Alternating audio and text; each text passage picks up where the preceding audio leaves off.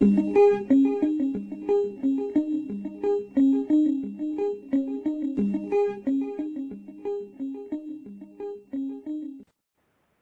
to the February twenty fourteen podcast for the Journal of Parenteral and Enteral Nutrition.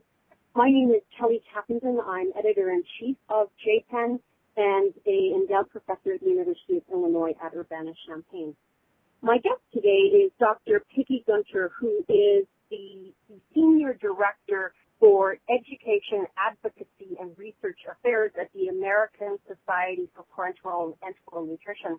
And she's here to talk to us about the paper published in the February twenty fourteen issue of J PEN entitled Malnutrition Diagnoses in Hospitalized Patients, United States twenty ten. Uh, welcome, Doctor Guenter. Thank you, Doctor Tappenden. We know that malnutrition is associated with poor outcomes. Many studies over several decades have shown us that malnutrition among hospital patients will increase Uh, their length of stay, increase their complications, and increase their readmissions. We're now looking at malnutrition in a different way, of course, than we have traditionally with the new diagnostic criteria published by both ASPEN and the Academy of Nutrition and Dietetics. What you've done, though, is go with your co-authors to look at the I C D nine codes and understand the diagnoses that are being made nationally. Can you tell us about the impetus for your work? Sure. As you said, malnutrition is becoming um, quite a hot topic, and there are many studies looking at malnutrition, in particular the rates of malnutrition in hospitalized patients. The range of those studies varies widely from twenty percent to about seventy percent in some selected populations.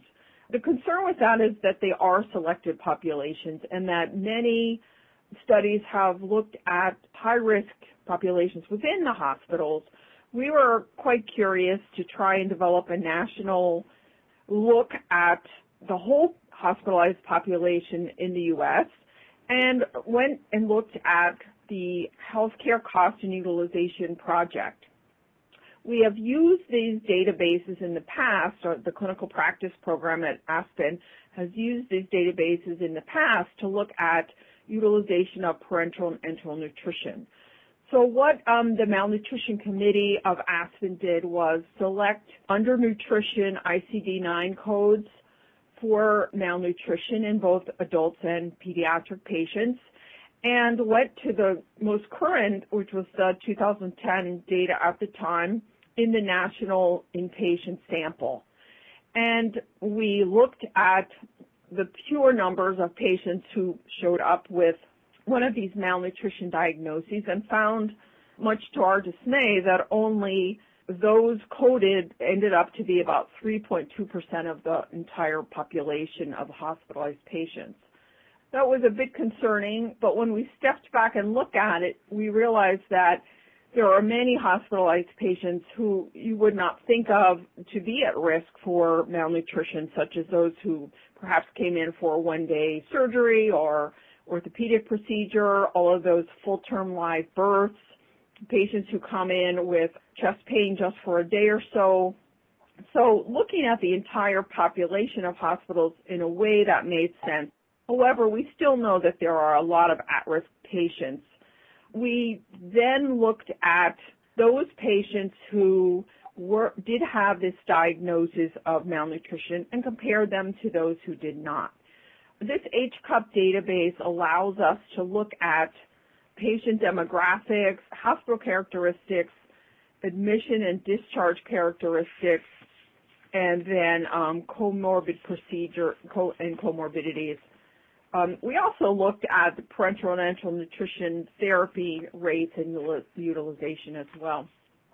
And interestingly, like many other studies, our findings when comparing those diagnosed with malnutrition compared to those that did not have this diagnosis was that indeed there still was a high propensity to older patients having malnutrition, patients who come in emergently, patients who needed after-hospital care, including transfers to other hospitals or home health care. And there was even a rate of, of four times as many patients died in the hospital that had a malnutrition diagnosis as, as those who did not. So with those findings, we really began to try to summarize and think about why so few patients were coded. And we think there's really an underreporting and an underdiagnosis of malnutrition, again, because there isn't a specific, has not been up to this point, a specific assessment and diagnostic tool. And there is a lack of education. Coding is done from physicians' discharge summaries, and not necessarily, the coders don't necessarily go through the charts and pull out all of the factors. They are not allowed to diagnose themselves. So I think this points to many other sets of work that we've done recently, that you all, that you, Kelly, and the Academy have been involved in as well, in terms of trying to come up with a consistent assessment tool, trying to make sure that it's feasible and valid, trying to educate all clinicians to make sure people are aware of malnutrition, aware of its consequences, and, and really the ability to diagnose and code that. It does bring up interesting issues. I, too, was very surprised to see the low level of malnutrition that was coded for in, in these patients. Um, and, and I think you're right. It, it does represent such an opportunity for us to start, continue educating regarding the new diagnostic criteria and develop a tool for, for this use. Um, but also simple things like the fact that malnutrition can be used as a complicated condition for the primary diagnosis and increase reimbursement that way. You know, really, these institutions are leaving money on the table if they aren't recognizing malnutrition when it exists in these patients. Absolutely. Mm-hmm. The good news is, even though these these absolute numbers are very low, we did go back to nineteen ninety-three through two thousand ten, and I even have the two thousand eleven data, and looked at the percentage of hospital discharges with malnutrition diagnoses, and when normalized per those total patients, it has risen in nineteen ninety-three from about one percent, and actually the two thousand eleven data is up to three point nine percent. So there is clearly a trend, though it's very low, um, there's clearly a trend of people beginning to recognize this and beginning to code it. You said the two thousand nine data is three point nine percent? Uh, two thousand eleven. The two thousand eleven data, pardon me, because if you look at figure one and extend that curve then in this paper that's twenty ten, that really does indicate a sharp curve compared to what it had been in the previous fifteen years or so. Yeah. Uh, so that's, that's very good news. Yeah, yeah. And remember, this data takes a couple of years. You know, the re- most recent data is two thousand eleven, so it'll be really interesting to see the education work that we've been done, and, and hopefully it reflecting better upon um, upcoming year's data. Data. Very, very good. That is condition, uh, encouraging. Let me ask a final question, and that is, have you been able to do a subset analysis? You spoke about the factors or the demographics of those patients who did or did not have malnutrition. Were you able to do a subset analysis in medical, surgical, emergent type patients? No, we did not. We probably can do that in future work. This was an overview paper. We did do an analysis of adults only and pediatrics only, and found that pediatric patients get diagnosed more often. And those data and posters will be presented at C N W fourteen.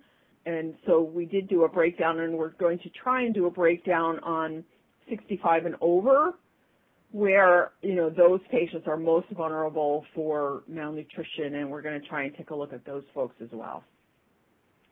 Very good. So for those listeners who will not be attending Clinical Nutrition Week fourteen in Savannah, those abstracts are available on the J P E N website, so you can go and see, see those data. I am glad to hear that the pediatric patients are um, being diagnosed earlier. Of course, we want all patients to be diagnosed appropriately, um, but it's such a critical issue for children. Yes, absolutely.